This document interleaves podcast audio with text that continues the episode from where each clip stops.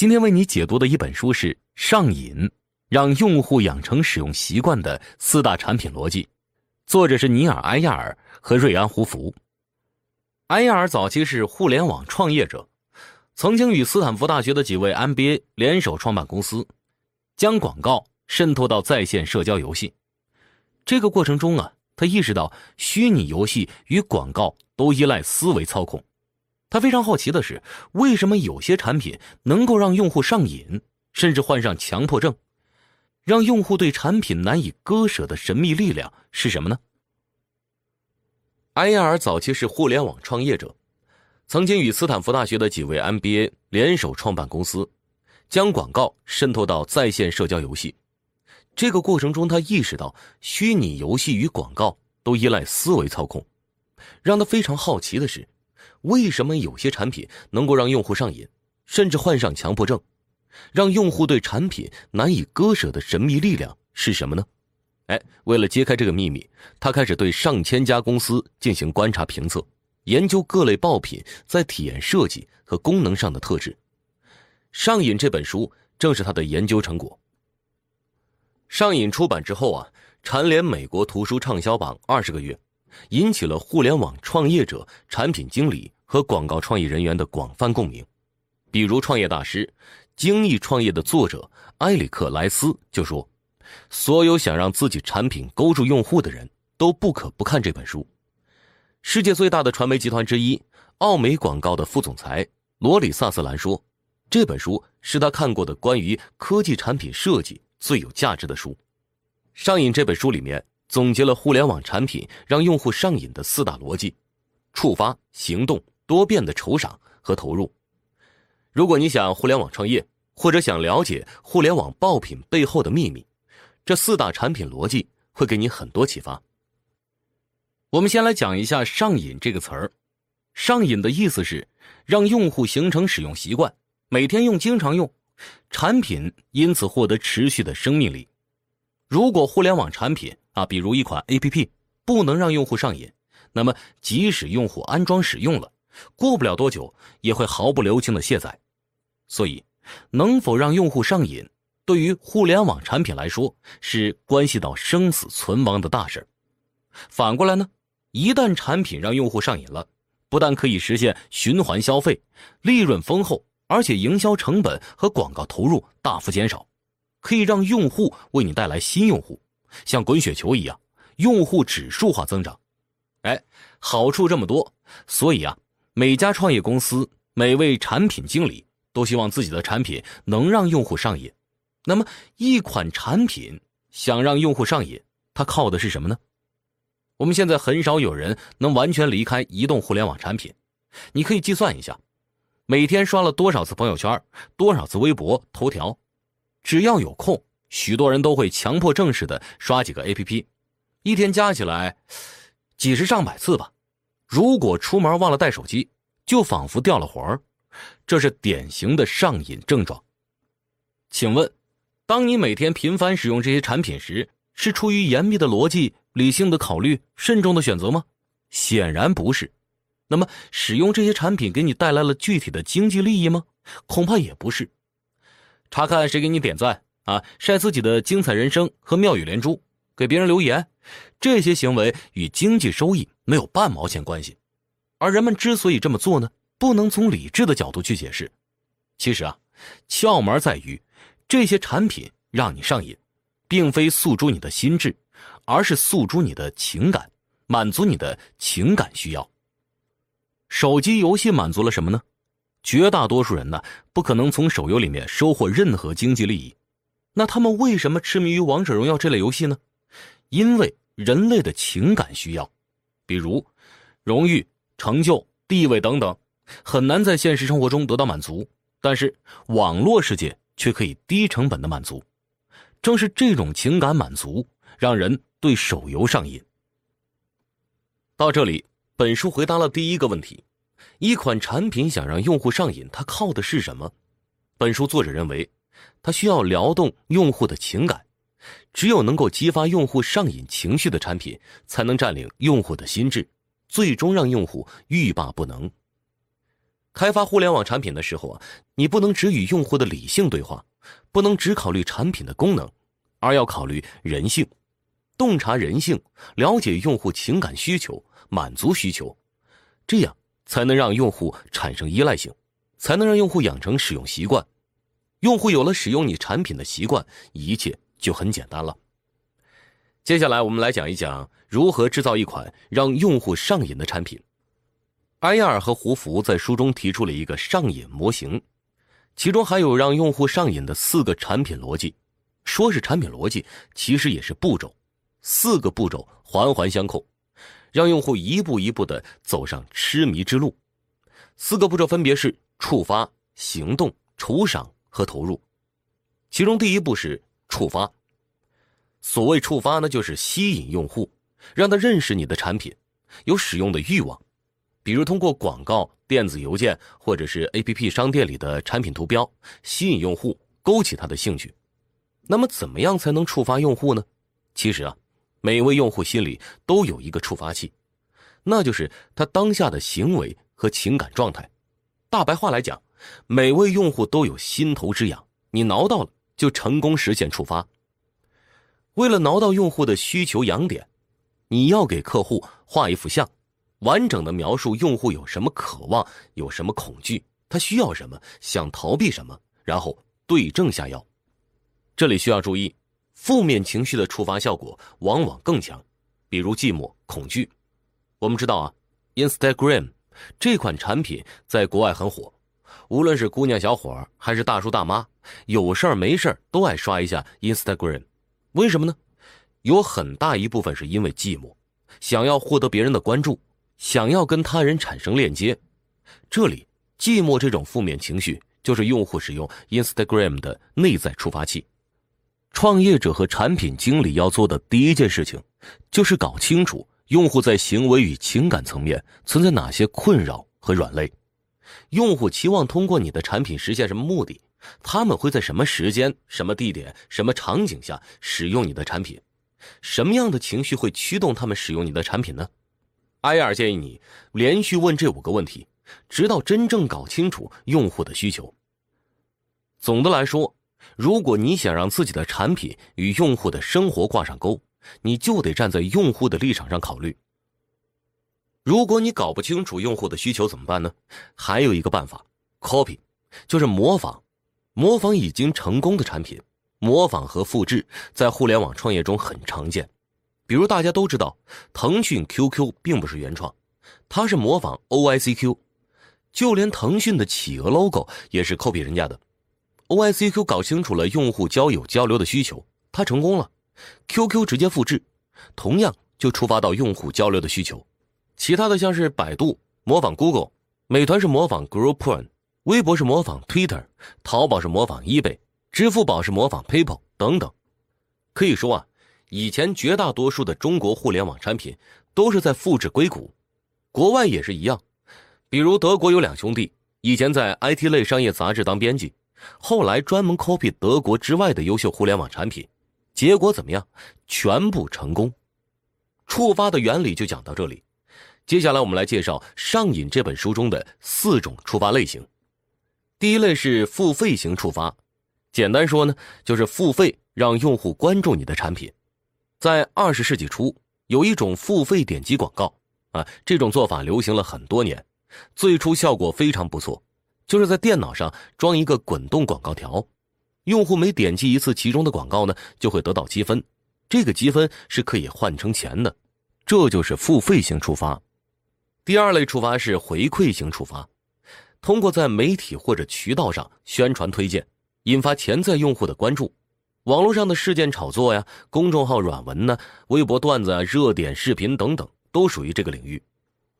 比如二零一七年十一月，在中国举办的维多利亚的秘密内衣秀中，一名模特在 T 台上摔了一跤，这一下子就让这个秀的搜索点击率暴涨，各大媒体是推波助澜，吸引了许多原来不关注这个品牌和活动的人，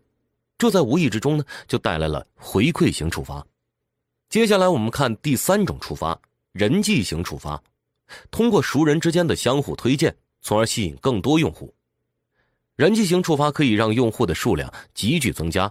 其速度与病毒的复制速度相当。因此啊，这类用户增长又被业界戏称为病毒式增长。二十世纪九十年代末，国际贸易支付工具 PayPal 诞生之后，其用户呈爆发式增长，原因之一就是人际型触发。因为只要有少数人在网络上利用 PayPal 进行资金支付和结算，那么就会带动周围的人使用 PayPal。当有人把钱通过 PayPal 转到你的账户时，你也会登录 PayPal 进行查看，这样用户就不断的被触发。在国内也有很多互联网产品依赖人际型触发。支付宝最初也是用于网络支付的工具，不过呢，由于二维码的便捷使用，支付宝最近几年开始大量用于线下购物。随着越来越多的实体店和个人采用支付宝二维码支付与转账，线下交易采用支付宝的规模就越来越大。这就是人际型触发。当顾客拿着手机在菜市场买菜时，作为菜摊子的老板，你能不开通支付宝吗？日本、新加坡的商家为了吸引和方便中国游客，纷纷放下身段，采用支付宝接收货款。这就是人际型触发的强大力量。现在，巴黎老佛爷百货也带领法国众多商家投入支付宝和微信支付的怀抱。再比如 Instagram， 用户抓拍下一个画面，分享到推特和脸书网络平台，这些图片都经过了 Instagram 的处理，因此呢，画面更加吸引人。在网络上的其他用户看到之后，被图片所吸引，也就尝试安装使用 Instagram 这款软件，这也是人际型触发。最后是第四种触发，自主型触发。简单来说，用户愿意持续关注你的产品，比如用户安装了你的 A P P， 只要他愿意接收信息，你产品的订阅信息、更新通知就会每天出现在用户的手机上，他高兴呢就可以翻牌子，成为你每天的习惯性用户。随着用户使用频率增加，你的产品将和用户建立更加紧密的联系，变得更加必不可少。总结一下，付费型触发、回馈型触发、人际型触发，这三种触发主要是吸引新用户，自主型触发呢，则是要留住老客户，或者说回头客。关于四种触发，简单来讲就是给用户指一条路，告诉他这条路可以解决他的某种问题，满足他的某种需求。这个指示可能是一条广告，可能是一个网页按钮，如此等等。当然，指示不能太多了啊，不能说用户有一个问题，你给他七八种解决方案，那你就是在给自己添乱，吃力不讨好。哎，为什么这样说呢？一个人面临的选择越多，他用于权衡的时间就越长，选项多了，人就迟疑了，犹豫了，甚至变得无从下手，最后就此作罢。所以啊，埃亚尔认为给用户主动权，但是不要给他选择权。好了，到这里我们就介绍了上瘾模型的第一步，触发。触发是吸引用户，让用户注意到你的产品，产生使用的欲望。成功的触发呢，是击中用户行为和情感的需求。触发分为四种：付费型触发，付钱让用户关注；回馈型触发，通过宣传让用户关注；人际型触发，熟人推荐关注；自主型触发，用户愿意持续关注。这就是关于上瘾模型的第一部分的内容。下面我们讲上瘾模型的第二步，行动。前面的触发是为了解决动机问题，让用户享用。但是只有触发还不够，我们要的结果是用户真正使用这款产品，需要用户实实在在的行动。《上瘾》一书中，作者引用福格博士的行为模型来剖析产品与用户行为。根据福格博士的观点，要促成某种行为，触发、动机和能力三者缺一不可。要增加用户使用产品的可能性，触发要显而易见，行为要易于实施，动机呢要合乎常理。如果触发做得很好，用户有了行动动机，但是行动的门槛太高太复杂，那么用户可能就一直停在心动这一步了。比如锤子手机，触发做得很好啊，学了小米也有独特的路数，但是量产阶段却问题不断，粉丝们发现购买和拥有使用锤子手机的门槛太高，意外抬高了行动的无形成本，最后销量自然就低于预期了。所以当你开发一款产品，你不仅要让别人享用你的产品，还要降低使用的门槛，让一切简单化。比如很多软件的手机版，为了适应手机的操控特点，界面都会比电脑版简单。再比如共享单车不断简化新用户的手续和要求，与互联网巨头合作，提供尽可能多的支付渠道，比如用微信和支付宝支付，免交押金等等，也是为了降低用户使用难度。上瘾这本书提到，有六个因素会造成用户使用产品的难度，分别是时间、金钱、体力、脑力、社会偏差和非常规性。如果你的产品需要用户花大量时间、大笔金钱，耗费太多体力和脑力，那么用户想要拥有和使用你的产品，难度自然就很大。如果你的产品与用户所处环境格格不入，存在社会偏差，或者你的产品太不合常规，那也会增加用户的使用难度。所以，在设计产品时，可以从以上六个因素去考虑，看看哪一个因素会给用户造成难度，然后清除这个障碍。另外，针对产品开发的过程，《上瘾》一书中还介绍了三步简化法。第一步，了解用户使用产品的原因。第二步，列举出用户使用产品的必经环节。第三步，在明确所有环节之后，把无关环节全部删除，直至将使用过程简化到极致。比如苹果公司意识到让自己的手机用户便捷地拍摄更多照片，就有必要简化拍照步骤。因此，他将相机程序设置为在锁定的屏幕上可以直接打开，不需要输入解锁密码。这样一来， iPhone 仅凭拍照功能的简单，就可以让用户欲罢不能了。好了，上瘾模型的第二步就讲到这里。下面我们讲上瘾模型的第三步，酬赏。通过上瘾模型的前两步，触发和行动，用户被你的产品吸引，而且门槛也不高，用户得以上手使用或者体验，这是一个好的开头，但离成功还远。想让用户上瘾，你的产品还需要满足用户的需求，从而激起他们更强烈的使用欲望，这就是酬赏。酬是酬劳的酬，赏呢是奖赏的赏。酬赏可以分为三种。第一种是社交酬赏，刷朋友圈啊，P个自拍照，晒一下在米其林餐厅的就餐情况，分享一下，这些就是获得社交酬赏。第二种酬赏呢是自我酬赏，很多时候完成任务的强烈渴望是促使人们继续行动的主要原因，这个过程给人们带来满足感，这就是自我酬赏。手机游戏不断冲关升级就是自我酬赏。竞争性和排名性的活动都会带来这种酬赏，知乎大牛头衔啊，芝麻信用分等等，就是自我酬赏的应用。第三种酬赏是猎物酬赏，猎物酬赏出自人类的天性，人类天生就爱追逐金钱、资源和信息。如果你可以提供这些东西，用户就能获得猎物酬赏。比如赌场的老虎机就是利用奖金这种猎物酬赏，让赌客上瘾。人们被各种标题党牵着鼻子走，追逐各种道听途说的朋友圈消息，推动力就是信息这种猎物酬赏。埃亚尔非常强调酬赏的多变性，如果酬赏在预期之中，缺乏多变性，很快就会被玩腻了。比如像农场小镇和偷菜这类游戏，因为惊喜有限，很快失去了吸引力和神秘感，渐渐就销声匿迹了。支付宝和微信支付在推广的初期就利用了酬赏的多变性，他们为了扩大潜在用户，向使用者提供数额不等的随机奖券。哎，为什么支付宝和微信不采用等额奖金呢？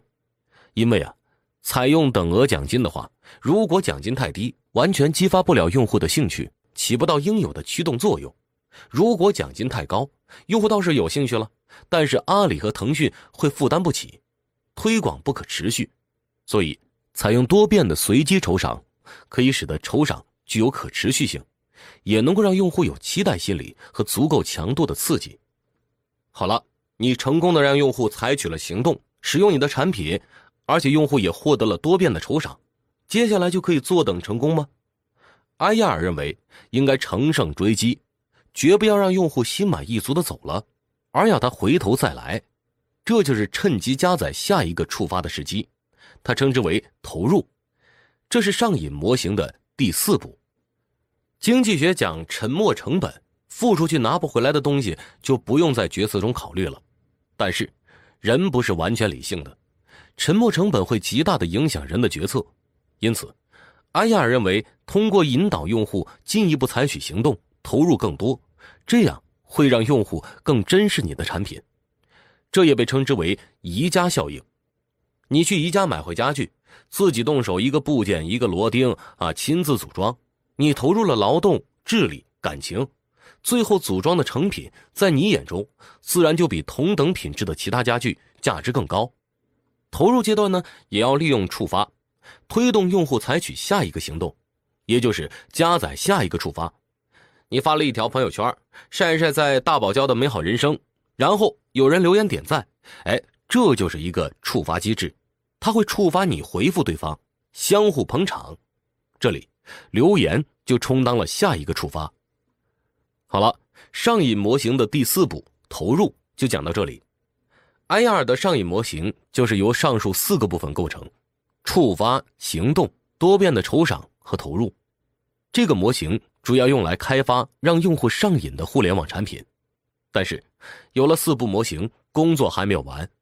我们知道啊，开发一款互联网产品是一个反复迭代的过程。期间需要不断分析用户行为，衡量你的产品是否真的让用户上瘾了。在产品构思、开发、升级的时候，都需要测试和评估。为了解决这个问题，上瘾这本书提出了一套习惯测试的方法。第一步是问哪些人是产品的习惯用户，产品被使用的频率越高，形成用户习惯的概率就越大。你要搞清楚潜在用户对产品的使用频率，这个过程可以利用大数据，也可以利用一般的样本统计。各大手机应用商店可以看到 A P P 下载排行和评论数，同类的 A P P 可以做一个参考。如果你做运动 A P P， 那么就参考运动 A P P 的既定情况，然后看一下相关的数据，询问一下周围使用者的频率等等。经过第一步搞清楚潜在习惯用户之后，第二步是分析用户使用产品过程的行为，搞清楚产品能够吸引用户的深层次原因。这个有什么用呢？大多数用户重复出现的行为表明了一种可识别的用户模式，这个模式是可以利用的。你要找到一个习惯路径，也就是你的活跃用户共同具有的一种行为，然后想办法利用这种习惯路径。比如Twitter 在成立初期发现一个习惯路径，新用户关注的其他用户数一旦达到三十个，那么此后继续使用 Twitter 的概率就会大增。三十个关注用户是一个临界点， Twitter 知道这个习惯路径之后呢，总是想方设法让新用户关注三十个其他用户。再比如，中国人过年发红包是一个共同行为的习惯路径，微信就利用这个习惯路径，在二零一四年推出红包功能，当年的高峰期一分钟有 二点五万个红包被领取，微信红包瞬间引爆全网。习惯测试的第三步是改进产品，好的产品不是一蹴而就的，而是逐步完善的。有了第二步的反馈，你的注意力就要重新回到产品上，想办法把反馈落实到改变中。例如 Twitter 就改变了注册流程，鼓励新用户立即关注其他用户，以便注册时就能突破三十个关注数的魔咒。最后我们再来回顾一下，上瘾这本书中给出了一个四步模型：触发、行动、酬赏、投入。触发是吸引用户，让用户产生使用产品的动机；行动重在简化难度，降低用户使用门槛；酬赏满足用户需求，激发用户更强烈的欲望，养成使用习惯；投入则是让用户进一步行动，加载下一个触发。四个步骤构成了一个完整的产品开发逻辑。而在评估和改进产品方面，上瘾给出了三步测试的方法。第一步，搞清楚哪些人是你的习惯用户。第二步，搞清楚这些用户共同的行为模式，找到习惯路径。第三步，利用反馈改进产品。上瘾这本书介绍的四步模型、三步测试，不但是产品逻辑，也是商业的逻辑、人性的逻辑。每一个与用户打交道的人，在下一次工作中都可以尝试运用这些方法